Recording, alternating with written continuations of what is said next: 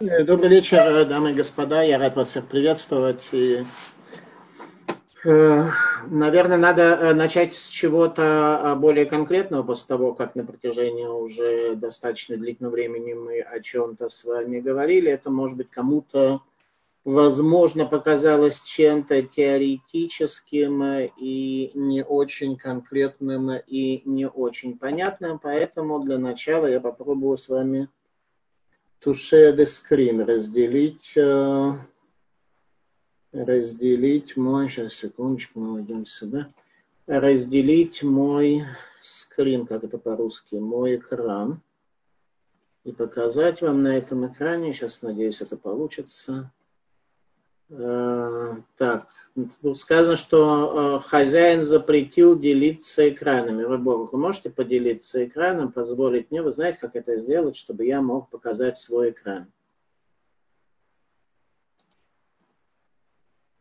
Нет, не знаете? Я хотел показать вам образ э, раба Авраама Градзенского, который был главой Ишивы Слободки. Рабхайм, и сейчас, сейчас, секундочку. Угу. Я вас сделал с организатором, и, возможно, у вас сейчас появится функция демонстрации экрана. Вы сможете О, появилась, да, появилась такая функция. Сейчас я хочу с вами поделиться. Теперь скажите, вы видите мой экран или не видите? Да, да, видел ваш экран. Да, и на экране у меня сейчас э, должен быть э, Рав Авраам Градзенский, который был главой Ешивы Слободка в Литве после того, как Рав э, Натан Финкель, э, Роши Шиват Слободка, совершил алию в землю Израиля в 1925 году, то главой Ешивы Слободка в Литве остался раб Авраам Градзенский. Э, сам он из Варшавы. Его отец был главой, главой Ешивы в Варшаве, и Рав Градзенский приехал в Литву для того, чтобы увидеть Сабу и Слободки.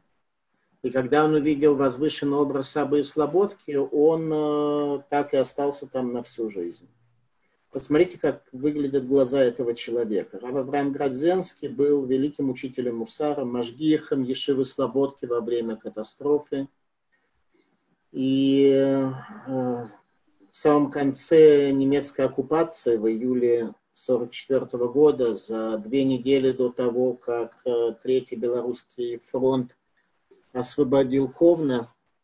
Раб Градзенский был в больнице, где он лежал со сломанной ногой. Немцы облили больницу керосином и подожгли всех, кто там находился, и сожгли все где Ковна с евреями, последними евреями, которые там прятались, чтобы не быть уничтоженными. Это образ Рошки это образ человека, который увидел великого своей жизни. Я его, на самом деле, эту фотографию нашел только сегодня, с Божьей помощью она будет в нашей книге, которую мы издаем.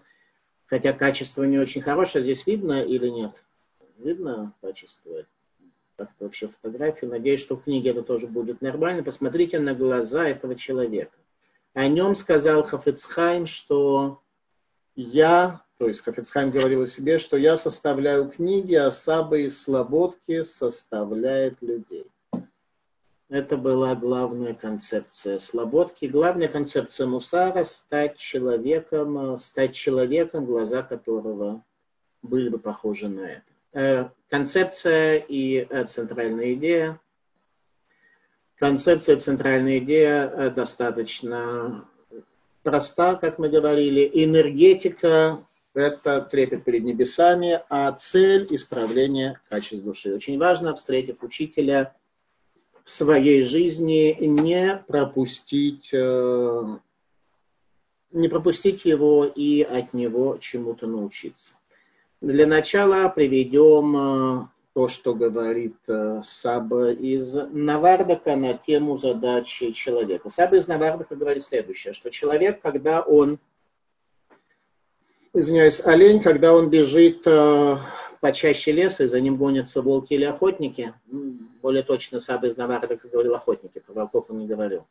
Это я уже почему-то добавил и сразу себя исправил, потому что даже там, где тебе кажется, что нет никакой существенной разницы, никогда нельзя добавить и прибавить, потому что, возможно, ты поучишься еще немного и поймешь, что твое добавление или убавление были в высшей степени неуместные и лишние. И тогда ты сможешь лучше понять, э, почему сказано было именно так. Поэтому очень важно не изменять слова наших учителей – с течением времени обычно так происходит, что мы лучше понимаем, э, почему сказано было именно так. Хотя в данном конкретном случае я этого не понимаю. Итак, э, Саба из Навардака сказал следующее, что когда э, олень бежит от охотников по лесу, то ему естественным образом мешают его рога, которыми он цепляется за ветви в этом лесу. Что делает олень? Он ударяется рогами о дерево, ломает их, и после этого бежит уже свободно, и ничто ему не мешает. Говорится об Изнавардака, что это та же самая проблема у человека. Его рога являются его дурными качествами, которыми он цепляется за все вокруг. И задача человека сломить свои рога для того, чтобы у него не было всех этих помех. И тогда он увидит, что на самом деле в жизни ему абсолютно ничего не мешает. Э, в, э, в доме учения Навардака концепция исправления себя э, называлась именно ломанием. Там именно ломали свои качества, то есть применяли всю возможную человеческую силу для того, чтобы исправить свои недостатки в более центральном направлении э, мусара э, все происходило мягче, люди исправляли свои качества, они их не ломали, они искореняли недостатки, развивали достоинства, то есть такими резкими словами, как Саба и такими резкими понятиями в центральной школе, в Кельме, в Слободке не пользовались, поэтому как бы на Вардаке есть много, извиняюсь, в Мусаре есть много различных стезей, каждая из которых ведет э, в конечном счете в достой, к достойному направлению. Итак, еще раз э, Хафицхайма, который жил в Радине и считал раба Исроэля Салантера, основатель учения Мусар, своим учителем, он, увидев раба Аврома Градзенского, сказал, что он составляет книги, а Сабы и Слободки составляет людей. Концепция Мусара – это то, что сделает нас человеком, составит в нас э, человека.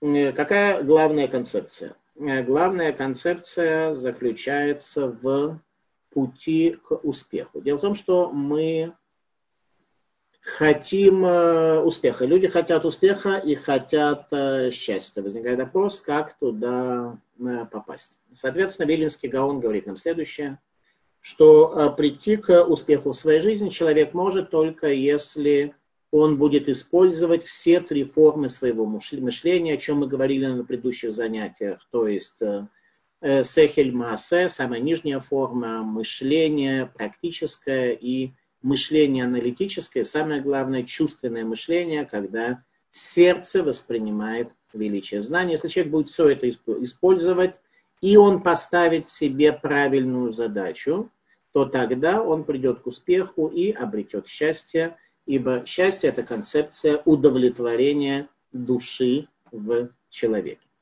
Соответственно, а, о ком сказано в Торе, что он был человеком успешным? Кто мне ответит, о ком сказано? Есть один человек, о котором в Торе сказано, что он а, успешный. Кто это? Кто-нибудь может нажать на лапку и сказать нам, кто был успешен в Торе и почему? Нет? Если есть какие-то вопросы, пожалуйста, нажимайте, будем постепенно до вас добираться. Э, сказано такое о Юсефе, о том, что он был э, успешным. Юсеф был успешным. Э, Вилинский Гаон говорит, что для успеха требуется э, применить все свои силы на пути.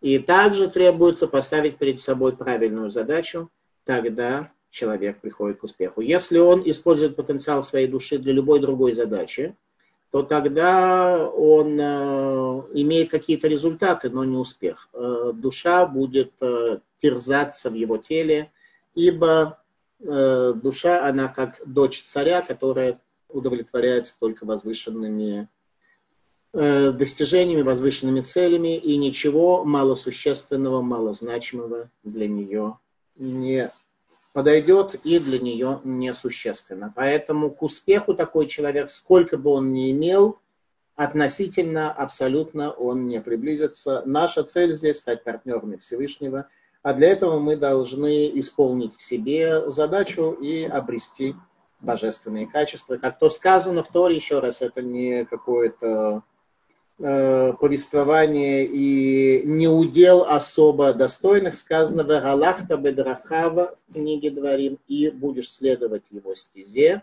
и стало быть, ты должен поступать так, как Всевышний, обрести его качество, как он милосердный, говорит Талмуд, так и ты должен быть милосердный. Имеется в виду Талмуд, который относится к этому, к этим э, словам, э, к этому стиху Тор. Однажды э, Хафецхайм, э, находясь в Радине, к нему пришел, э, приехал из Америки человек на него посмотреть и привез с собой большую сумму денег. Соответственно, Хафецхайм по каким-то соображениям отказался их принять. Хафецхайм вообще не очень видел Цурата Медбе. В деньгах есть нечто языческое. Люди э, любят деньги.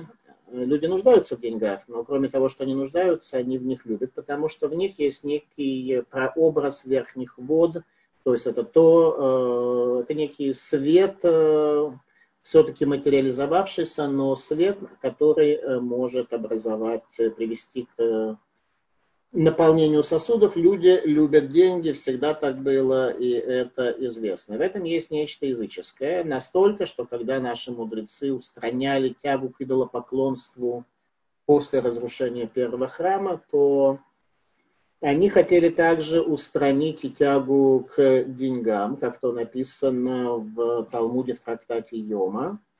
Однако решили этого не делать, потому что мы исполняем заповеди все-таки посредством наших трат, посредством денег. И тем не менее мы из этого Талмуда видим, что в деньгах есть нечто такое, прообраз э, язычества и цурата мадде, когда люди держат деньгу в руке, и особенно в большом количестве, и когда они их получают, то они испытывают нечто такое прообраз э, материальный. Поэтому э, многие наши мудрецы, они, о них сказано, что они лора уцуратам они не видели форму денег, их это не интересовало, для них не было существенно. Короче говоря, этот богатый американский турист приехал к Хафицхайму в Раде, нашел эту деревню и привез большую сумму денег в американских долларах.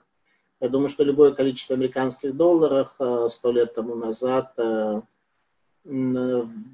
Польша до границы с Литвой э, было что-то очень э, существенное. Но Хафицхайм по каким-то причинам отказался принять эти деньги. И спросил его этот человек, как же мне поступить, я хочу дать сдаку.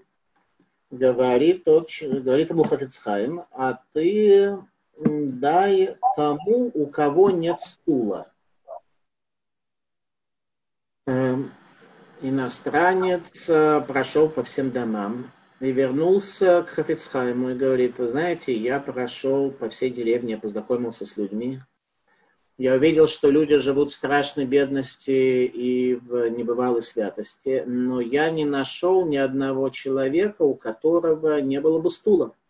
Стул есть в каждом доме, в каждой семье. Говорит э, у Всевышнего нет стула.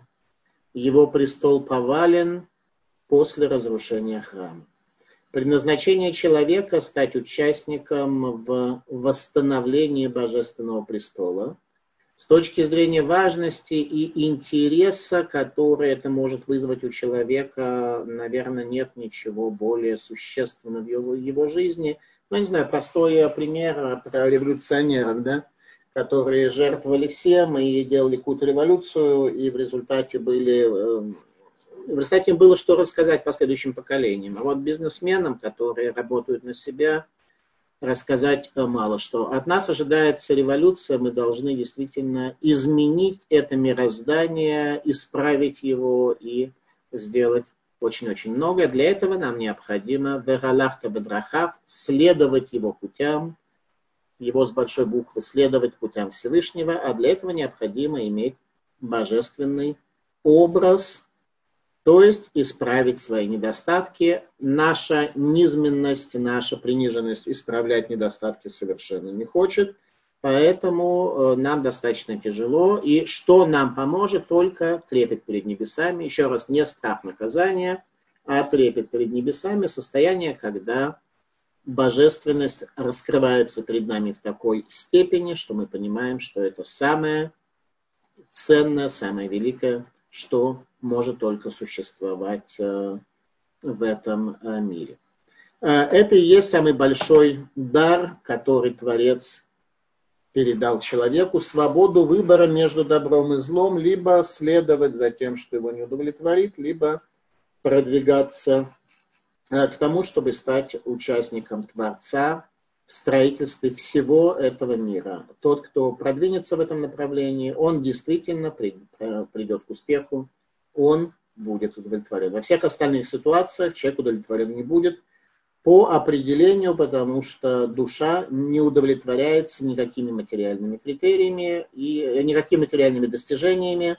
И критерий простой даже если человеку дать в 10 раз больше, чем то, что он может в своих самых э, нескромных э, надеждах э, рассчитывать, даже в такой ситуации человек э, не будет удовлетворен. Ну, то есть будет удовлетворен, но очень-очень недолго. Итак, достижения мы можем иметь в разных направлениях успех и, соответственно, удовлетворение от своего пути только там, где мы делаем нечто, что удовлетворяет нашу душу, а это восстановление поваленного божественного престола. Соответственно, когда мы сегодня обращаемся к Богу и просим, чтобы Он нам дал квартиру, деньги с его языческими особенностями и многое-многое другое, то результат оказывается такой, что мы в результате не совсем понимаем, что у Всевышнего нет дома, и его престол э, повален. Таким образом, все наши чаяния должны быть направлены на то, чтобы Божественный престол восстановить. И если мы имеем успех какой-то в этом направлении, то тогда нам есть что рассказать своим детям в рамках воспитания. Если нет, то, наверное, меньше у нас э, возможностей. Итак, э, мы начали недельную главу Бамидбар, которая повествует о событиях еврейского народа в пустыне. И самый первый, самый фундаментальный урок, который мы получаем из нашей недельной главы, касательно исправления человека и анализа его души, какой приводится, если у кого-то есть вопрос, пожалуйста, нажмите, через короткое время у нас будет возможность для вопросов. Итак, в нашей недельной главе приводится исчисление сыновей Израиля, каждый человек, э, каждое колено, точнее, э, приводится его численность. И вся недельная глава практически полна какими-то цифрами и упоминанием еврейского народа, его расположением э, в лагере. Многие люди говорят, что это весьма скучная недельная глава, там нет никакой фабулы, никакого движения, никто ничего такого не делает, не грешит и и так далее, читать количество на самом деле может быть не, не очень даже интересно. И возникает вопрос, а что же Бог хотел нам этим показать? Зачем дается нам эта недельная глава? Ну, для начала обратим наше внимание на то, что евреев считать запрещено. Кто знает, почему евреев запрещено считать, нажмите на ту самую на лапку и скажите нам, почему евреев запрещено считать. И в нашей недельной главе рассказывается о том, что Всевышний сам просчитал еврейский народ, а в главе Китиса сказано, э, что Всевышний заповедует нам совершить подсчет еврейского народа. И при этом терминология счета определяется так. Китисает рожбный Израиль, когда ты будешь поднимать головы сыновей Израиля. Почему пересчет является подъемом головы, это вопрос. И дальше передается метод исчисления, а именно, что каждый человек должен положить по пол э, шекеля которые используются для нужд храма и для приношения общественных жертв Тамида. Тамида – это всегда для тех, кто иврит не очень хорошо знает, а для тех, кто хорошо знает и иврит, мы видим из этого, что слово тами, что понятие тамид, понятие вечности, оно определяется как раз служением в храме. Если в храме евреи осуществляют служение, тогда можно говорить про тамид, про вечность. Если нет, то эта вечность очень даже висит на волоске, как и весь материальный мир, который на волоске подвешен. Итак, э, почему необходимо пересчитывать еврейский народ? Если это нужно для Бога, он может одним э, взглядом окинуть э, еврейский народ. Если это нужно для еврейского народа по какой-то причине – то тогда по какой? Тора об этом ничего не говорит. Так, тут хочет сказать, там есть у нас вопрос, пожалуйста, Раборух, может там вопрос, видимо, есть желающие сказать, по какой причине э, мы, соответственно, должны... Раборух, можно там? Я, я хотела просто ответить на ваш вопрос. Вы сказали, почему евреев? Э, потому что это считается народ, э, ну, принадлежит Богу, и а почему пересчет, что он хочет этим показать, почему он такое повеление дал пересчитать, что mm-hmm. насколько важен этот народ, ну, еврейский народ для Всевышнего. Ну, если я правильно поняла, понимаю. А, ну, в конечном счете, да, но что именно важно, что Всевышний, да, и, на, и дальше написано, «Ло янеге бевкоду там», и не будет э, эпидемии, как раз нам сейчас актуальна эпидемия, да, не будет эпидемии при пересчете их. Возникает вопрос, а почему при пересчете должна быть э, эпидемия? Эпидемия, она как бы там э, два типа, да, вирусная и бактериологическая, ну и то, что я знаю, два вида эпидемии. Как, э, какая эпидемия может возникнуть в результате некого сбоя при пересчете еврейского народа? Ответ крайне простой. Э, пересчитывают обычно то, что представляет ценность. Говорит Всевышний, пересчитайте себя сами, а причина этого пересчета, чтобы вы практически сами осуществили этот пересчет, зная, что вы являетесь моей ценностью, что вы ценны для меня. Поэтому исполните заповедь, пересчитайте себя как мою ценность. Это то, что сказал Всевышний.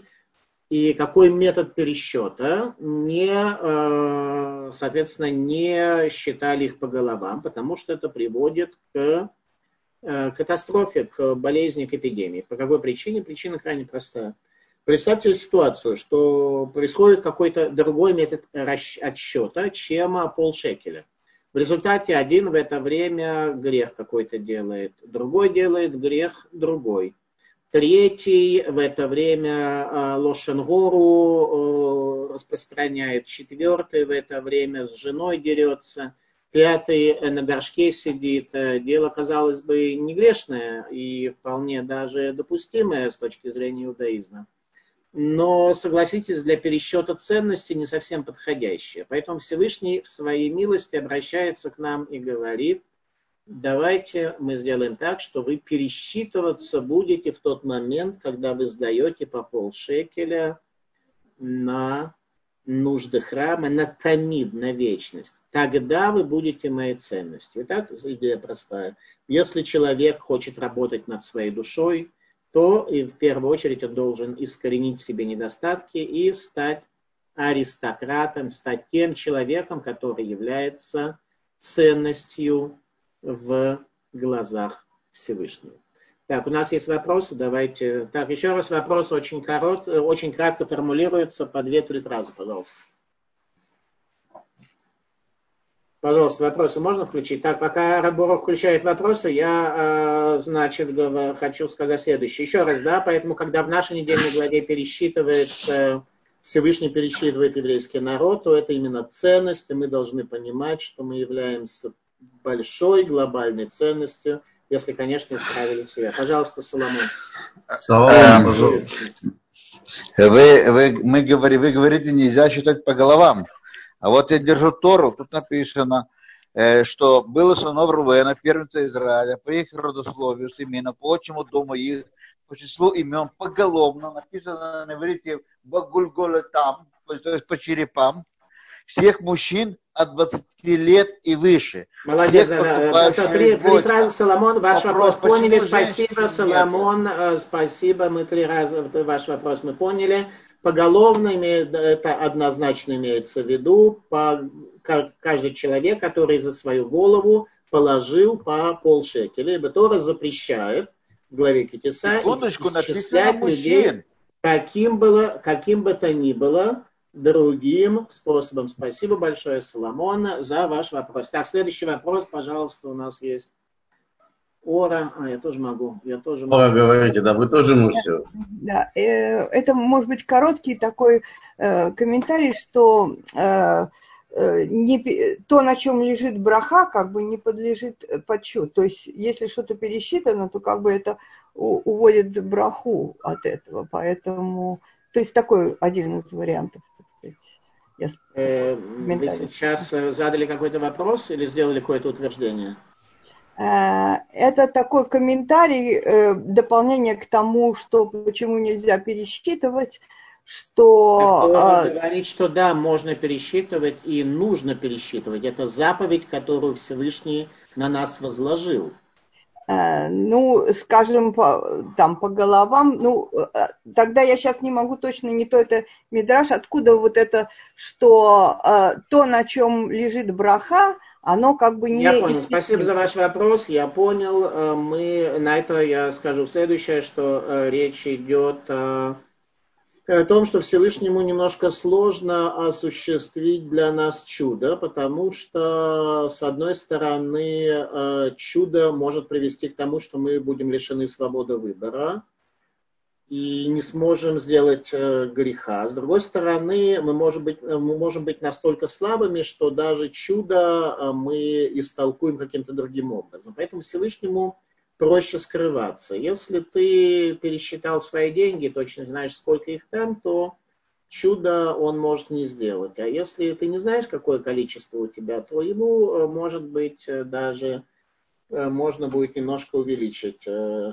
непосчитанные деньги, которые там лежат. А все, э, что есть в этом мире, это абсолютное чудо, начиная от того, как Земля висит в небесах, и никакой трос ее не поддерживает, и включая то, как человек живет, и как все эти наши мышцы. Короче, для мудрецов Мусара главным чудом было не то, как Мошерабейну из палки сделал змею, а то, как каждый день встает солнце, и то, как из яйца вылупляется птенец. Для них это чудеса были намного больше, нежели чем одноразовое преобразование из, из палки в змею. Мы видим постоянно короче говоря, законы природы, э, которые сегодня почему-то человек считает, считает чем-то малозначимым, для мудрецов э, Мусара были полным чудом. Так, у нас, я вижу, есть еще вопрос. Давайте мы вам дадим возможность. Пожалуйста, Пауль. Э, здравствуйте, здравствуйте, уважаемый Рамхайм. Да, вы, в начале лекции вы приводили рецепт Виленского Гона, как добиться успеха.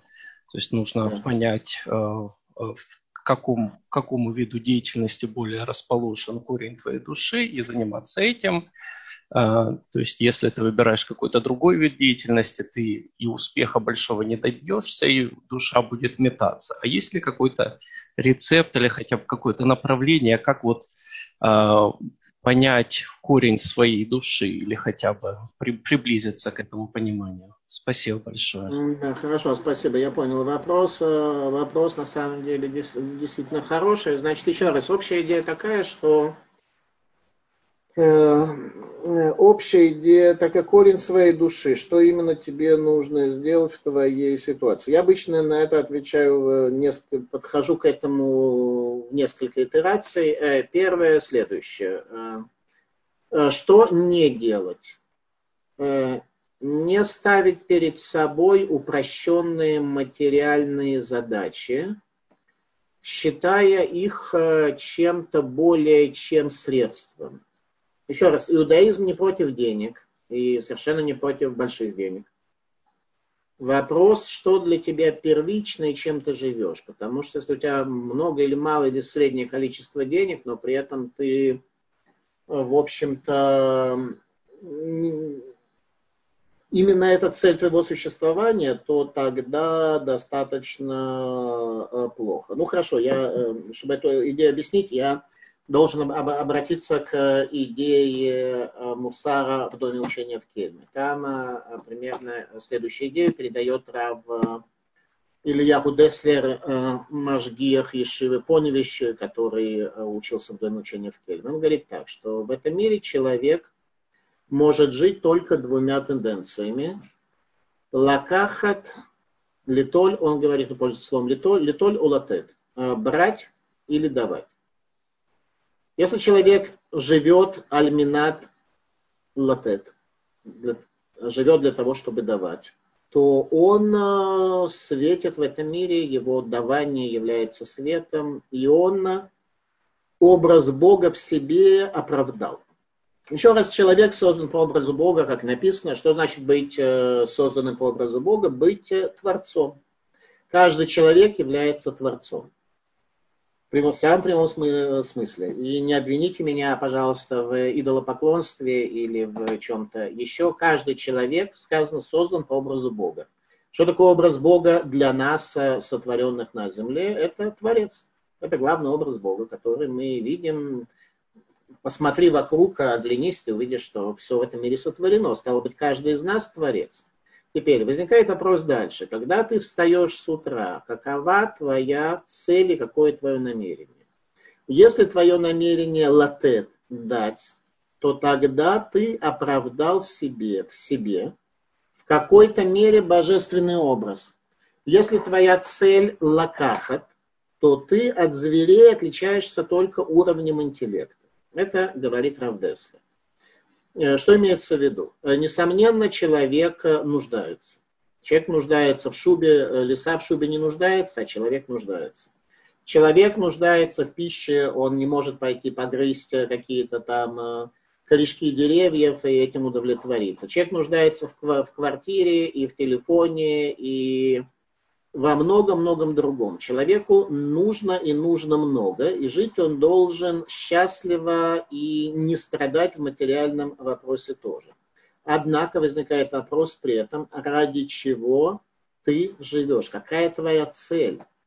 Если ты большой бизнесмен и многого добился, но цель у тебя именно эгоистическая, то тогда ты от зверей отличаешься уровнем интеллекта и так далее. Во всяком случае, ты, несомненно, не светишь, а представляешь полную тьму.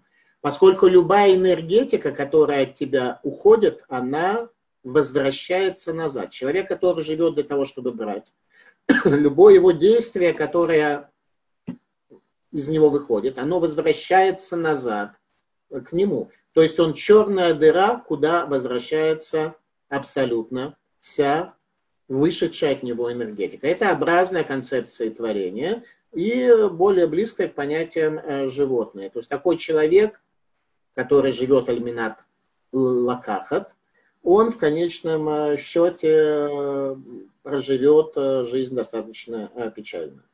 Теперь, соответственно, первое, что должен сделать человек в соответствии со своим корнем души. Первое, что необходимо сделать, это постараться переориентироваться от э, живущего во имя брать и стать живущим во имя давать.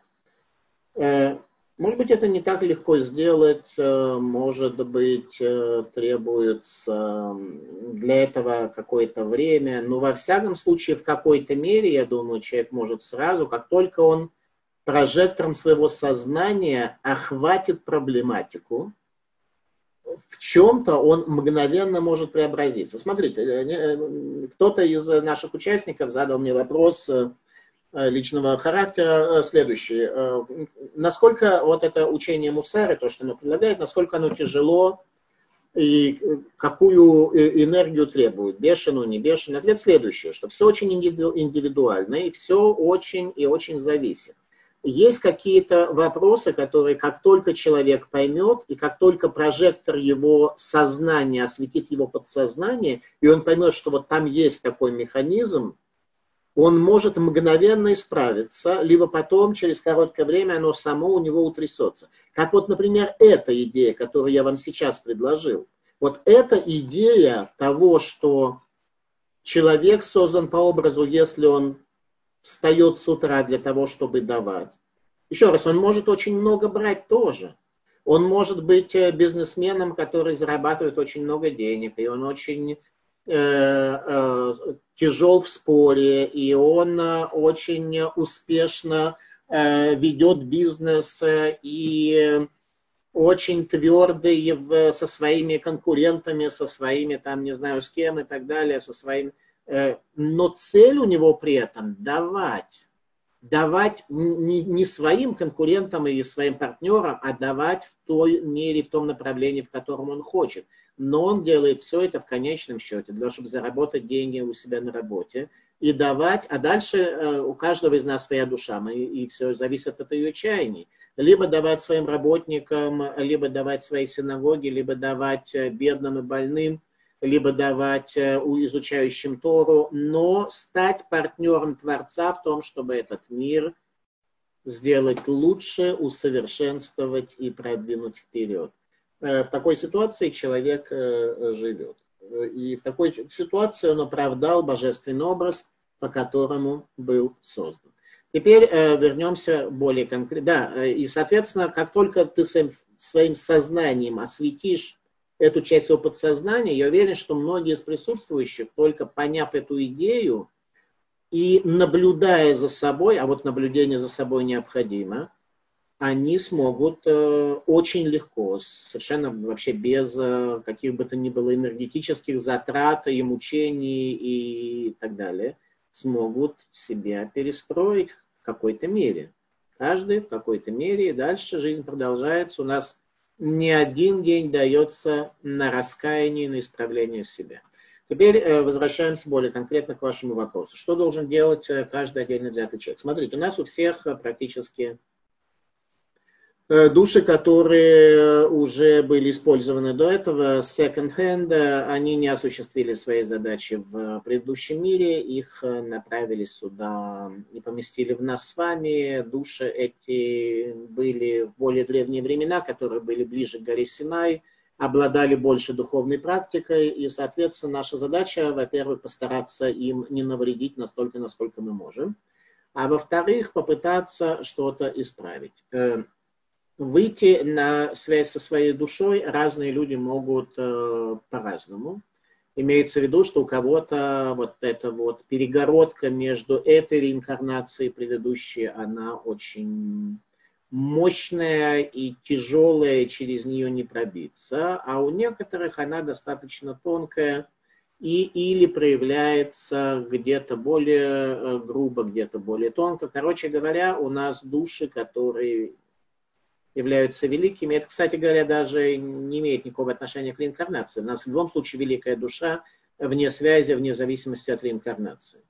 И, кстати говоря, еще один момент, э, еще один момент. Э, я так понимаю, что большая часть участников так или иначе читала Тору, читала книги пророков, читала про великих еврейского народа. Так произошло, что ну, допустим, у кого-то из вас, кто-то из вас, допустим, э, особым образом э, прочувствовал величие, скажем, царя Шауля. Для меня э, величайшим в еврейской духовной истории является пророк Шмуэль и царь Шауль. Большинство людей про царя Шауля вообще ничего не знают и знают то, что он преследовал царя Давида. Тем не менее, для царя Давида величайшим человеком, который видел царь Давид, был царь Шауль. И пророк Шмуэль, конечно. Пророк Шмуэль и царь Шауль. То есть с точки зрения царя Давида, он его называет, царь Давид называет царя Шауля Машия Хашем, помазанник Господа. Э, про царя Шауля надо учить, несомненно, чтобы понять э, его великий образ. Итак, э, помазание Господа. Представьте себе, допустим, что вот вы, как и я, пройдя, посвятив, посвятив этому много времени своей жизни, изучили образ царя Шауля увидели его величие. Теперь так случилось, что за те порядка ста поколений, которые были от дарования Торы до нашего времени, не так уж много на самом деле. Если считать, Тора была дана 3000 с чем-то лет тому назад. Если условно считать, что Сто лет это три поколения, то получается у нас сколько? Трижды там, 30, это 90 поколений, да, 100 поколений, грубо говоря. То есть, когда мы говорим о даровании Торы, то речь не идет о чем-то, что было миллион лет до новой эры, когда мамонты с динозаврами выясняли, у кого там внутренние характеристики механизмов более качественные. Речь идет всего лишь о 100 поколениях, то есть за 100 поколений при отношении таком к истине, какой был и есть у еврейского народа, в общем-то, передать информацию, особенно такую, которую придумать э, слабо реально.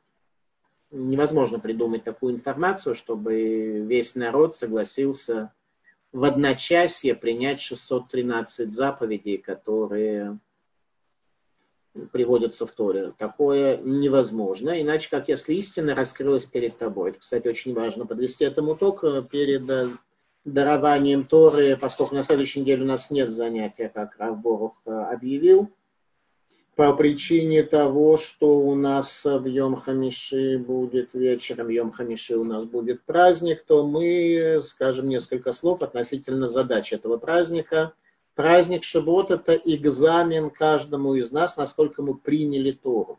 Обратите внимание, насколько мы знаем Тору. Праздник знания Торы – это праздник Симхат Тора, а Шивот – это праздник принятия Торы. Ибо евреи на горе Синай, когда они находились, ну, Митраши рассказывают, что еще наши працы знали и соблюдали сказанное в Торе, но это было достаточно их э, личным выбором, а знания, соответственно, они обрели из того, что видели э, божественные законы в реальности. было очевидно, что в шаббат э, урожай не снимают, а шерсть с льном вместе не носят. Они просто видели это как плюс и минус.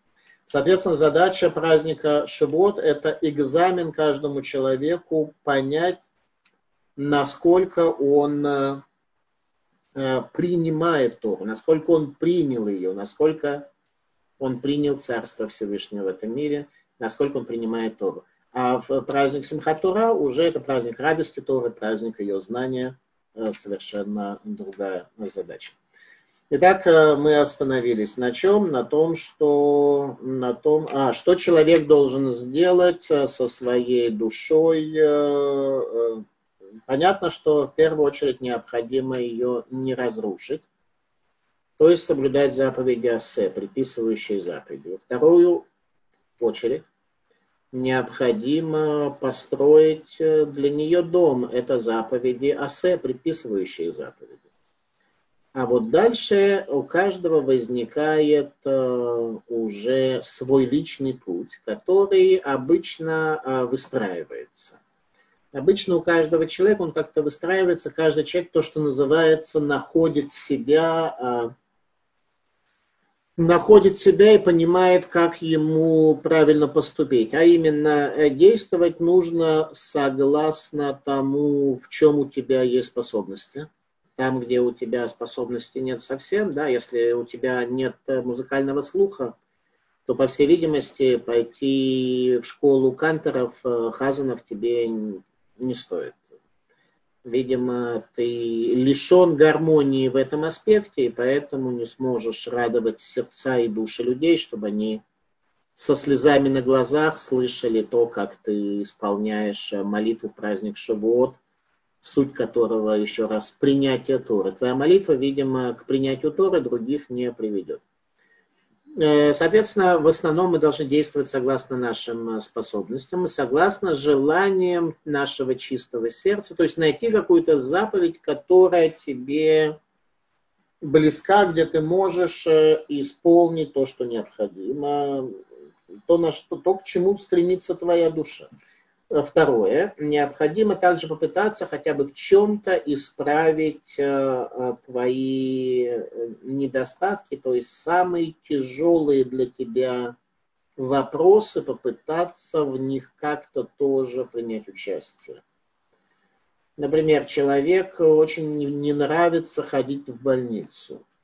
Там, может быть, неопрятно, тяжелые запахи, страдания и есть люди, которые предпочитают ходить э, на свадьбы и развлечения, нежели чем в больнице и на похороны ушедших. Такое бывает. Так вот, э, надо сделать немножко и вот в таком направлении тоже. В конечном счете наша задача построить э, какую-то какую часть мира в рамках партнерства с Всевышним, чтобы мы что-то для Всевышнего сделали в этом мире, посадили какой-то, какой-то разбили шатер, шатер божественного знания. Что сделал наш праотец Авраам? Тора – это книга жизни. Из Тора мы находим ответ. Что сделал наш праотец Авраам?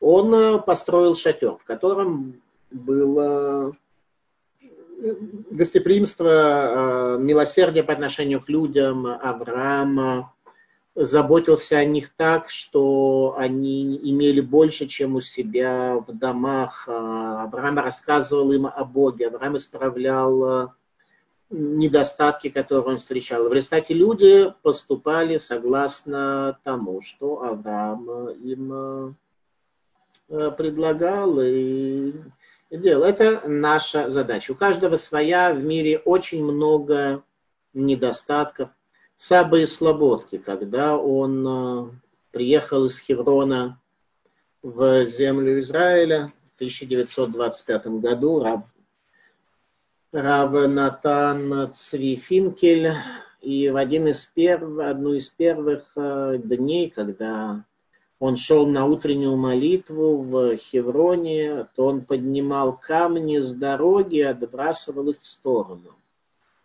И его спросили ученики, что он делает, э, исполняет ли он сказанное в Талмуде, э, что, что есть э, заповедь очистить дорогу от преткновений.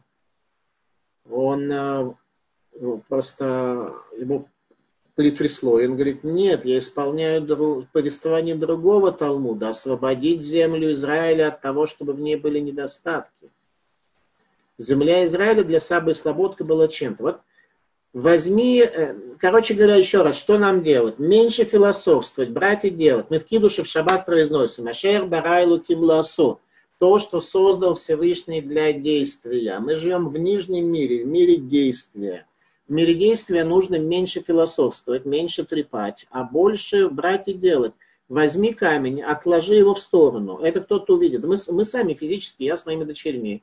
Мы живем, я живу в Бетар-Элит, место такое религиозное э, большое скопление народа и живут израильтяне, которые просто, у которых, наверное, достаточно чисто дома, но они вокруг гадят. Ну, израильтяне гадят, это известно, это печально, но факт. Израильтяне гадят вокруг своих домов. Мы с моими дочерьми э, маленькими несколько, там, раз в месяц, два раза в месяц обходим вокруг э, дома и собираем этот мусор для того, чтобы у нас было чисто. Мы никого за это не ругаем, мы ни с кем не устраиваем конфликтов. Мы просто очищаем, э, и в результате люди начали меньше кидать. И в результате, иногда я забываю об этом, какие-то другие люди вышли, и они начали чистить. Э, это возможно, это в высшей степени возможно. Начни чистить этот мир, и в мире станет чисто. Это задача нашей души. Что чистить? Каждый э, сможет сделать э, сам, каждый сможет найти. Несомненно, есть заповеди, есть заповеди приличные, спасение души, изучение Торы, э, приближение сыновей нашего праотца Авраама, которые бродят по земле и ищут счастье в отрыве от Иерусалимского храма и даже не поймут, если ты им что-то скажешь, или даже проклянут тебя в результате, и скажут, что религиозные в армии не служат, или еще что-нибудь такое в этом роде. Религиозно в армии, ну, многие не служат, действительно. Я ни в коем случае не отрицаю это как факт, и не защищаю как э, факт, и, и вообще не делаю никакого суждения. Просто говорю, что это никаким образом не отвечает на вопрос, придет ли тот человек, отягощенный неслужением религиозных э, в армии к счастью в рамках собственного бытия или не придет. Это единственная постановка вопроса в данном случае. Итак, задача человека, как и во всем, это быть дворником, очищать мусор, не проклинать тьму, а зажигать свет. Обратите внимание, любая работа, я большую часть дня работаю редактором. Что я делаю, будучи редактором святых текстов э, учения Муса, книги, которые мы издаем? Что я делаю? Я просто... Это работа дворника, когда я борюсь с каждой фразой, чтобы она была чистой, чтобы она была верной, чтобы она не противоречила чему-то, чтобы ей было чтобы она была прокомментирована в случае необходимости, чтобы она была ясно сформулирована, чтобы не было грубо и с нарушением стиля это изложено и так далее. Работа дворника. Тот, кто операции делает, людям жизни спасает. Это тоже работа дворника, когда он мусор э, из него выгребает и делает его более чистым. Все работы в мире – это все работы дворника. Нет ни одной работы, которая была бы чем-то другим. Соответственно, у нас есть э, каждый из нас, э, душа каждого из нас соответствует определенным факторам. Не у всех у нас души одинаковые, как лица, как прочие факторы. Мы все разные, и каждый должен найти себе работу дворника, соответственно, своим способностям, э, возможностям и прочее. Но самое главное при этом то, что я услышал от моих учителей, это зажигать свет и не проклинать тьму. Очень многие люди любят э, поговорить о том, как все плохо. Это запрещено с точки зрения э, э, злоязычия, злоречия. Злоязычие – это правда, которая говорит о том, как в этом мире плохо. Главная суть запрета не потому, что это неправда, это да, правда. Главная суть запрета, во-первых, потому что другие люди, они э, это тоже знают.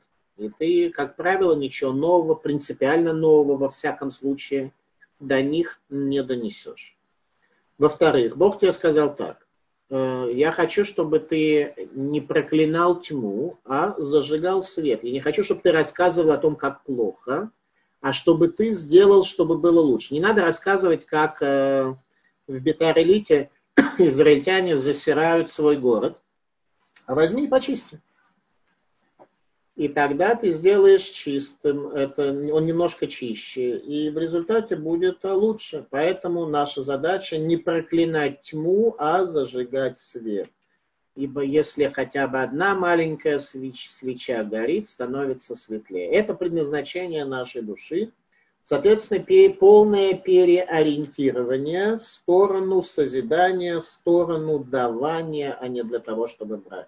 Еще раз, человек живет, он во всем нуждается, и в одежде, и в отоплении, и охлаждении, соответственно. Многих из нас нет э, достаточно доходов, э, соответственно, тому, сколько бы мы хотели и прочее, но если даже мы бы получили это и в 10 раз больше, мы бы все равно нашли, кому завидовать и какую тьму проклинать. Тьма, она есть всегда, она легко находится, ее проклинать легко. Итак, только позитив, только конструктивизм, только созидание чего-то, и тогда мы будем созданы по образу Бога. Нигде мы не находим в Торе, чтобы Бог э, описывал, как все гадко, как все противно и как все плохо, и наша задача критиковать и так далее. Наша задача только находить позитив, только развиваться, только двигаться вперед и не совершать никаких недостойных поступков, никакого никакой грязи в этом мире не наливать. И тогда станет лучше и хорошо, и наша душа будет. И тогда мы станем ценностью для Бога, и тогда еще раз будет сказано «Китисает рожбна Израиль», когда ты будешь поднимать головы сыновей Израиля. Каким методом? Методом обеспечения тамида, существования вечного храма.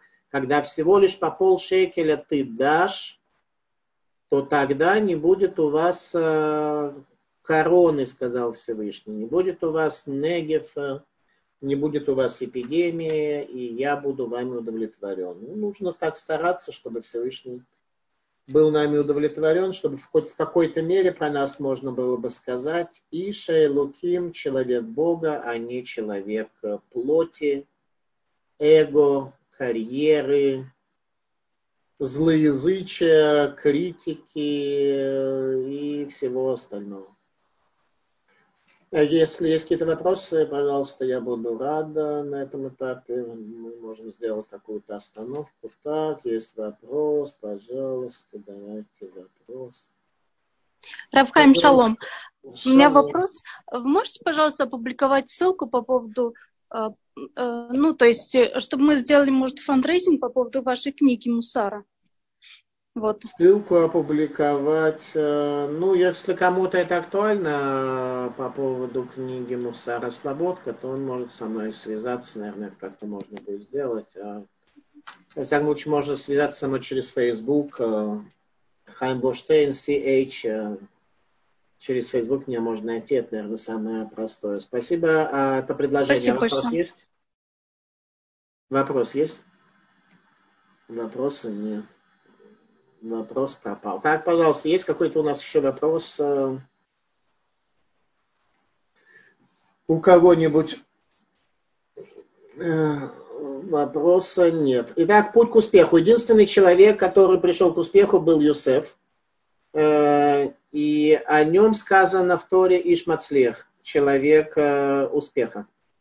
В какой ситуации, говорит Вилинский Гаон, можно прийти к успеху, только если мы направляем э, все свои, прилагаем все свои силы и направляем их к верной цели.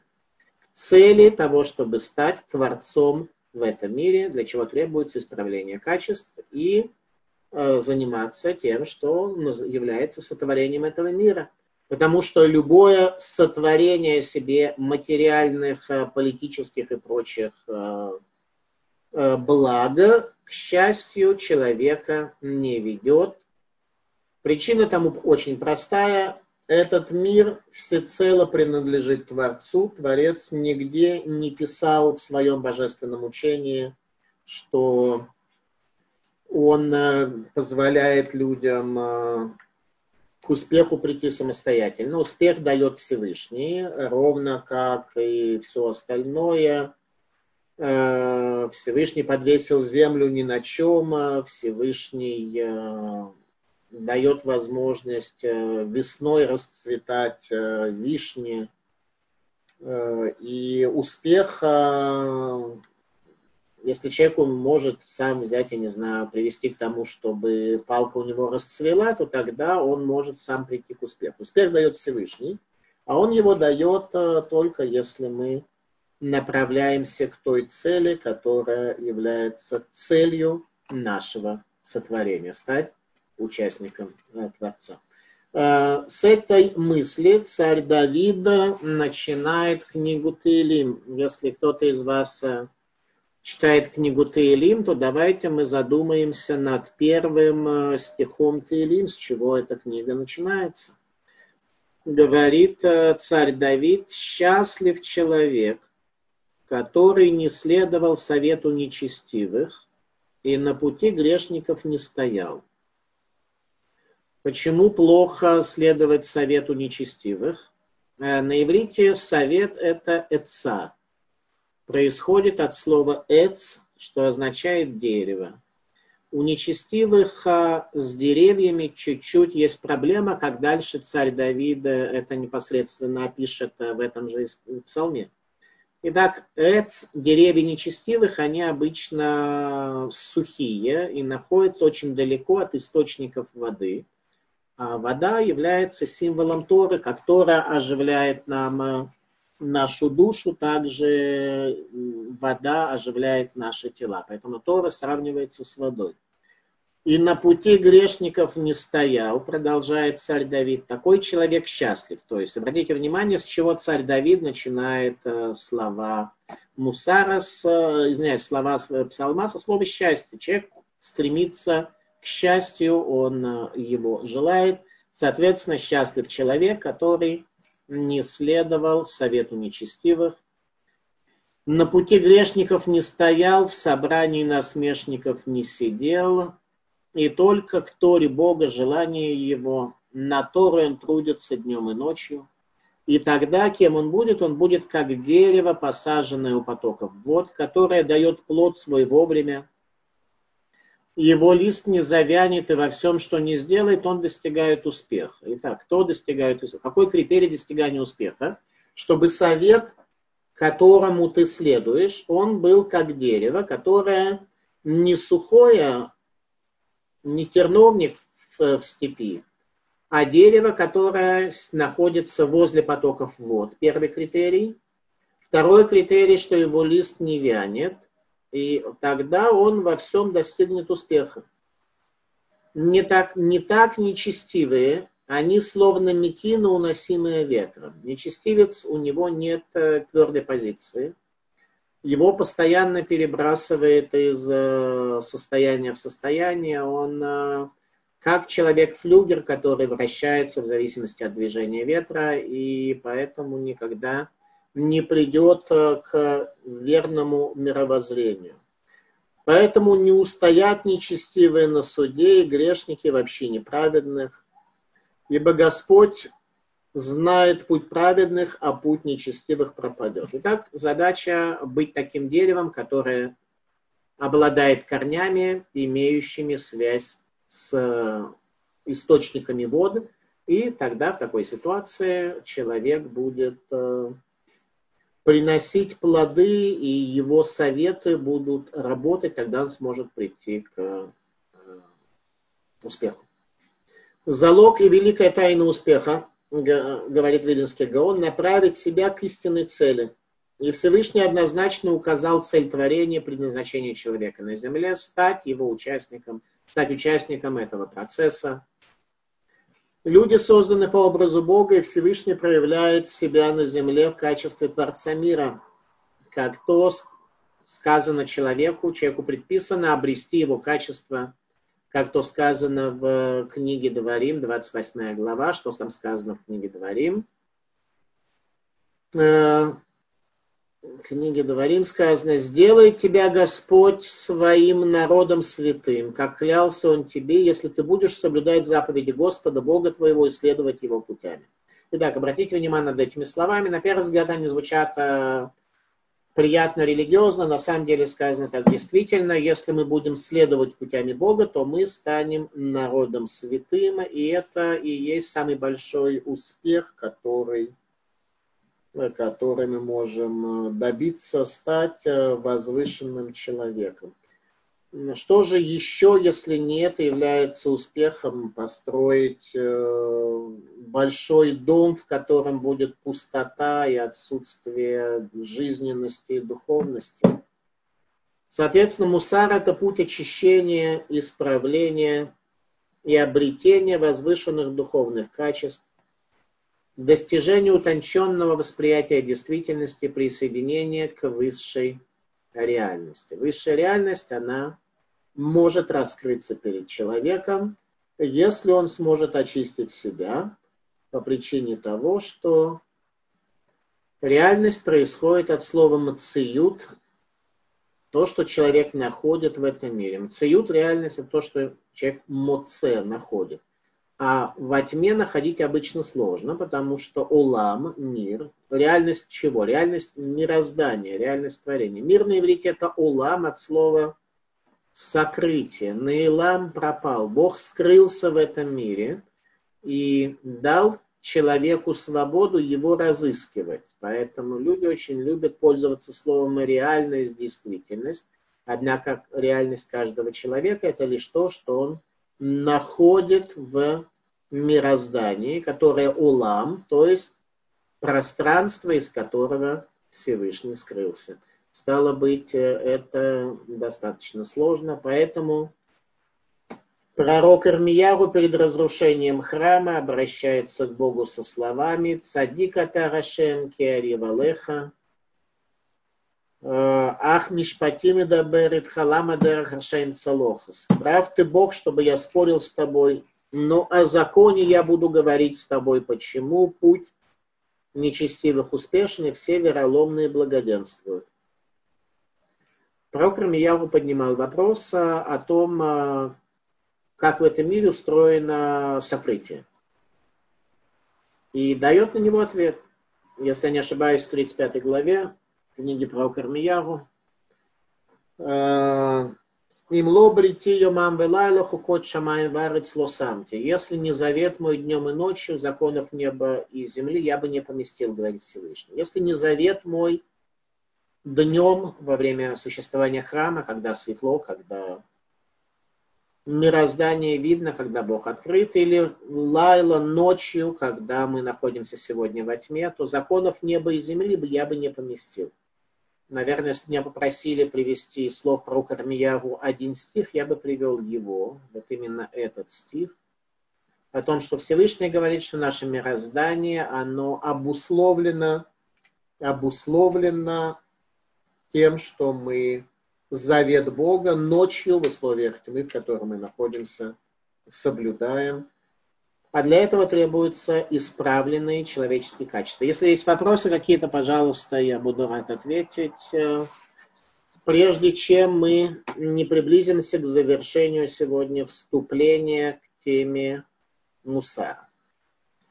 Пожалуйста, если у кого-то есть вопросы, кто не знает, как нажать, нужно нажать на кнопку «Участники», и там будет возможность на лапку, там будет возможность, что-то лапки не вижу. Что-то у меня такой возможности нет. Что-то у меня лапка пропала в моей этой самой нету. Может быть, кто-то хочет задать вопрос, но не знает, как это Потому сделать. как вы стали с организатором поэтому. Что?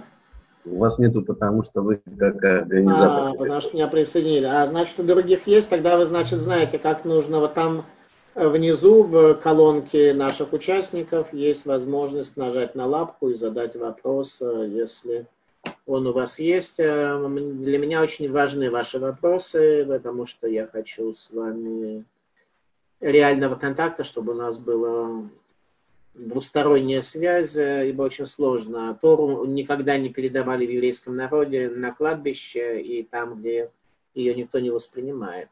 Тора требует передающего и принимающего, поэтому здесь как мы ограничены возможности, иначе у нас будут такие шумы здесь, что мы не услышим э, друг друга, поэтому мы вынуждены отключать микрофоны, иначе как во время вопроса, но э, мы, да, хотим ваши вопросы, однако кратко сформулированы. Итак, пока мы ждем э, вопросов, продвигаемся дальше. Практическое мышление. Соответственно, в конечном счете, этот мир Улам Лаасот, молодой человек задал вопрос – вот недавно, что ему делать с его э, душой. Я, конечно, не знаю, что вам делать с вашей душой. Я и со своей не сильно э, знаю, что делать, но более-менее я ответил на этот вопрос. Принципиально мы с нашими душами должны э, стараться каким-то образом, исполняя всю Тору, найти для себя что-то, что будет, в чем мы особо захотим стать партнерами Творца,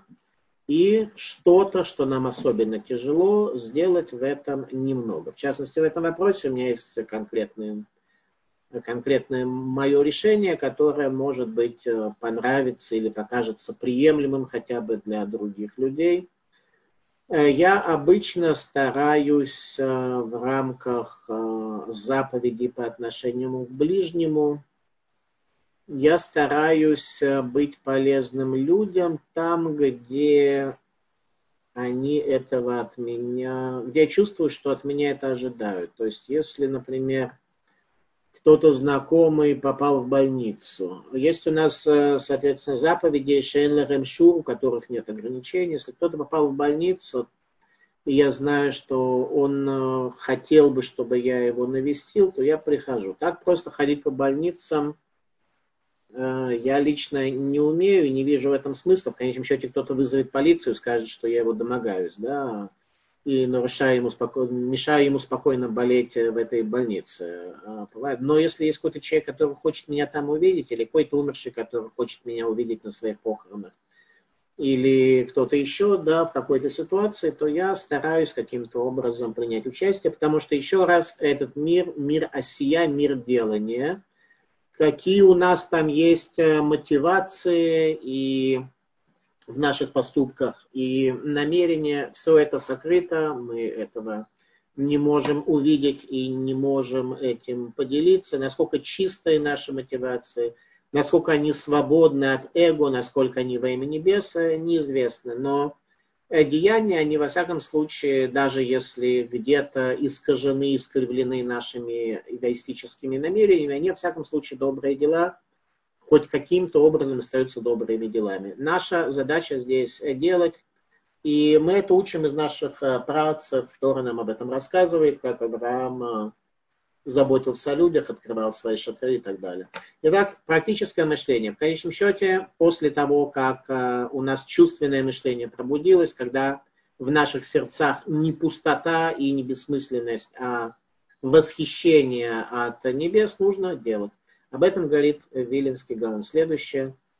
Он приводит слова э, нет, он не приводит слова, он приводит что? Да, он приводит слова царя Шломо, совершенно верно. Приводит и говорит, что для знания, говорит Вилинский Гаон, в первую очередь требует, требуется мудрость, а затем мусар. Но главное для совершенного деяния мусар. То есть э, в конечном счете я только что вас призывал э, к действию, а не к философствованию. Но Вилинский Гаон говорит, что в действии его цельность, она э, действительно всецело зависит от мусара, от чистоты намерения, и это достаточно понятно. Э, мы запоминаем обычно добро, которое нам оказывали люди, в частности, я запомнил, как один человек был мне очень признателен за добро, оказанное ему на сумму в 2 доллара. Но при таких условиях и в такой ситуации, когда он э, про этот маленький подарок, который я ему сделал, помнит всю жизнь. И эпизодически мне об этом рассказывает. Иногда бывают э, подарки большие, но они как-то вот проходят мимо. Короче говоря, в терминах Кабалы это называется ршима, запись. Есть некая запись осмысленности наших поступков и направления приложения наших поступков. Итак, Вильнинский Гаон говорит, что главное для э, мудрости, для знания в первую очередь требуется мудрость, говорит Вильнинский Гаон, а для деяния мусар. Э, задача аналитического мышления верно постичь вознесенную действительность, не исказить ее своей э, загрязненностью своей души, своей тьмой. Задача чувственного мышления, говорит Виленский Гаон, воспринять нижнюю реальность в ее связи с высшей. То есть оказаться, что такое трепет перед небесами? Когда небеса раскрываются перед тобой – а задача практического мышления – это осуществить служение человека в мироздании, знать, что делать Израилю, как сказано в Деврей Раямим. Там царь Давида передает нам знать, что делать Израилю. Израиль должен знать, что ему делать. Если человек не знает, что делать, то неминуемо делает то, чего не знает. И к успеху в такой ситуации, конечно же, он не придет. В молитве раскаяния в Йом-Кипур мы произносим, что что ты возненавидел, я возлюбил, что ты возлюбил, я возненавидел, то, что ты приблизил, я отдалил, то, что я отдалил, ты приблизил. Главная помеха в служении Богу на пути практического мышления – это воцарение над мышлением воображения, как об этом говорит основатель учения Мусар, раб Исраэль Саланта – а именно главная проблема, ключ к вообще воззрению раба Исраиля Салантера, основателя учения Мусар, Человек свободен в своем воображении и ограничен в мышлении. Воображение ведет его в плен путями сердца и желаний, дабы он не страшился неминуемого будущего, когда Всевышний приведет его на суд за все его деяния и придаст суровому наказанию. Итак, наше мышление ограничено, а наше воображение, оно очень богатое и подчинило себе свое мышление. Если есть вопросы, пожалуйста. Если нет, я хочу всем пожелать э, хорошего праздника Шивот, чтобы удостоились того, чтобы это был день э, принятия Торы. Еще не поздно, даже тот, кто не сильно об этом задумывался, еще не поздно сейчас э, а, прожектором своего сознания, охватив, соответственно, задачу этого дня, еще не поздно подготовить себя к принятию Торы, чтобы мы стали людьми Творца, и тогда этот праздник будет нами э, качественно осуществлен.